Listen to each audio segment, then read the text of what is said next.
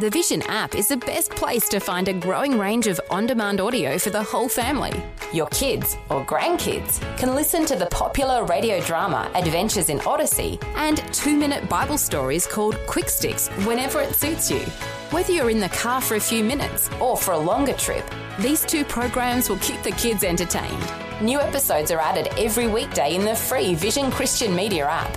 If you don't already have the app on your smartphone or tablet, download it now from vision.org.au slash app. Vision.org.au slash app. Vision.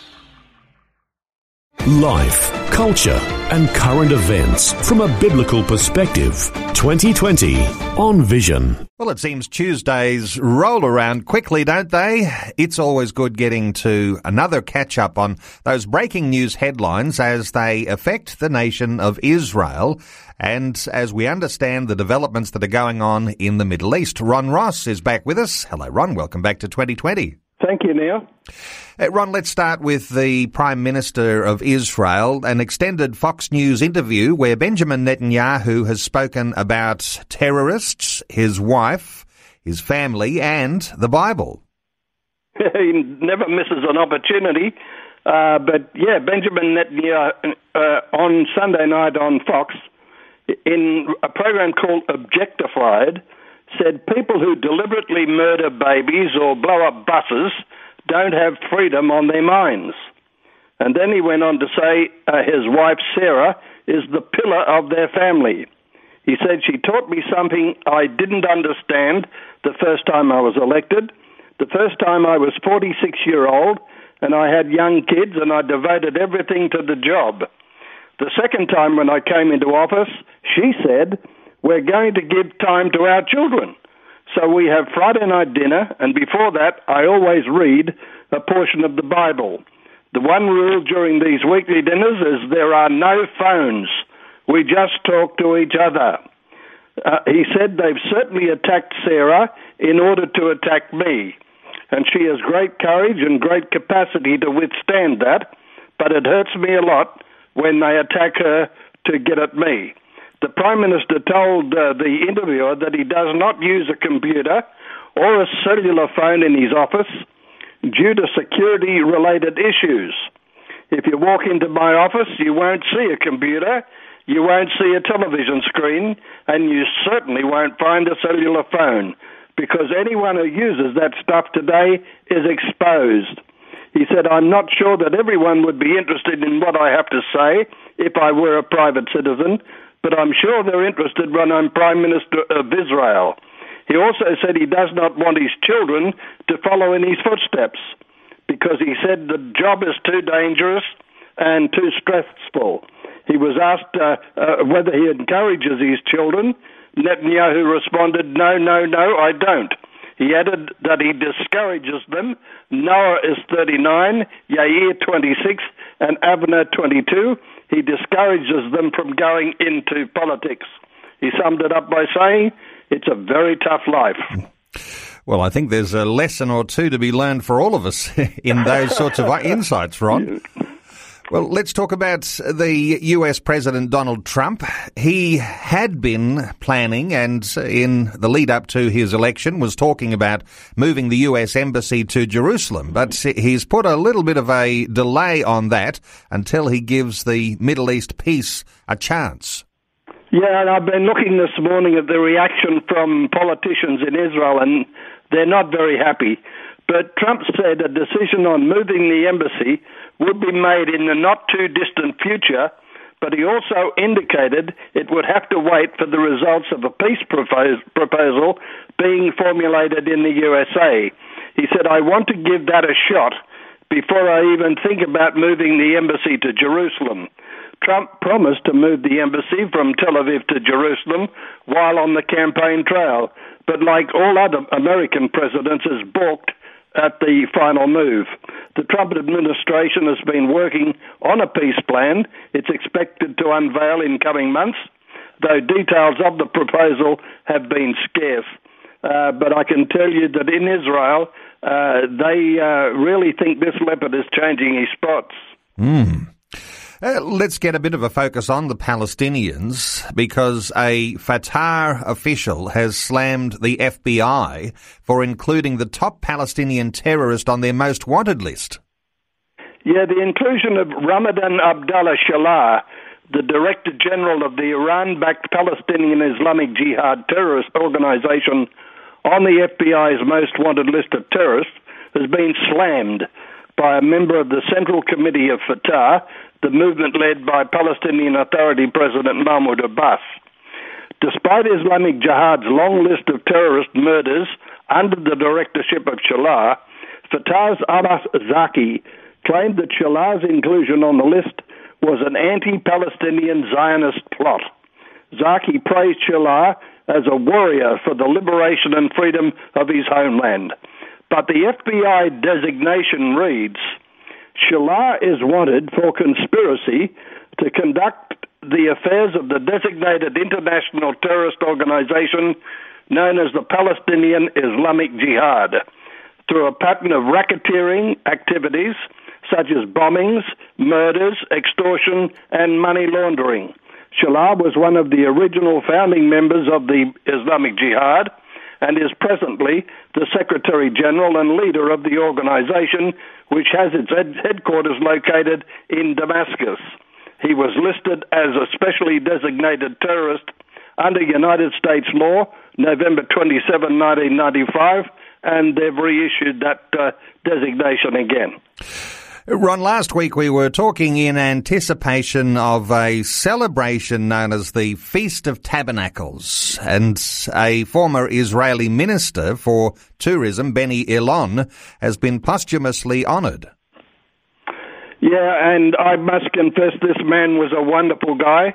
I had a great deal to do with him. Benny Elon is also a rabbi, and uh, he just was an amazing friend opened many doors for all of us Christian journalists, but the International Christian Embassy of Jerusalem have given a posthumous award uh, to Benny Elon at last night's Feast of Tabernacles. Thousands of Christians, I believe between four and six thousand, attended the event and paid tribute to Benny, who died on May the 5th after a long battle with throat cancer. The award was received by his wife Emuna a well known Israeli journalist and author. Rabbi Benny Elon will always be remembered by the pro Israel Christian community worldwide as one of our truest and dearest friends within Israel's leadership.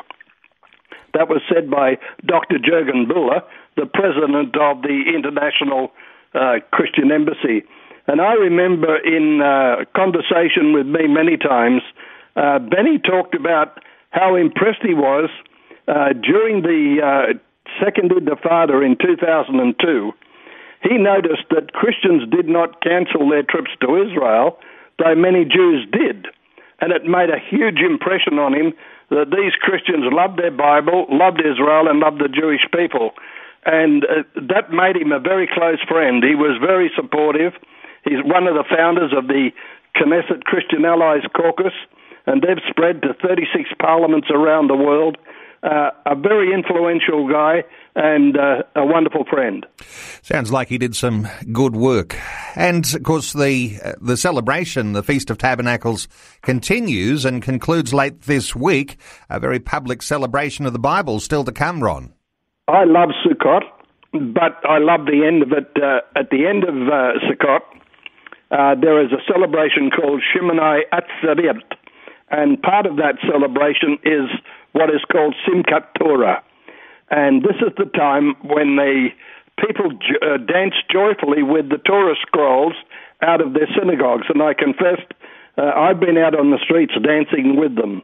On the preceding nights to Simchat Torah, women and girls light candles, uh, reciting the appropriate blessings, and enjoy nightly and daily festive meals. The people do no work, they don't drive, they don't write, they don't switch on or off electric devices. And uh, I was told by a secretary from the Jerusalem Post uh, just this week uh, that they're better to buy the newspaper because they're not allowed to open the app. but the highlight of Simchat Torah is the joy of the Torah, and uh, they express that Yeah, I used to think of Christians who walk around with crosses around their neck. These Jewish people get out on the streets amongst all the people and dance joyfully uh, with the Torah scrolls and show their genuine appreciation for the privilege they have of having in their hands the Word of God. And I think sometimes we forget that privilege. Well, just wonderful hearing about some of these celebrations that go on in Israel. And Ron, uh, you'll be familiar with Vision Tours, uh, taking a tour to Israel and the uh, those who are on the tour are getting ready to get underway, and I think there's more than 100 people. It's the biggest tour that Vision Tours has run to Israel, and of course they're going to be there at the end of the month for the 100 years anniversary of the charge of the light horse on Beersheba. Uh, it really is a significant time this time of year, and uh, people getting ready from probably all over the world uh, to converge on Israel.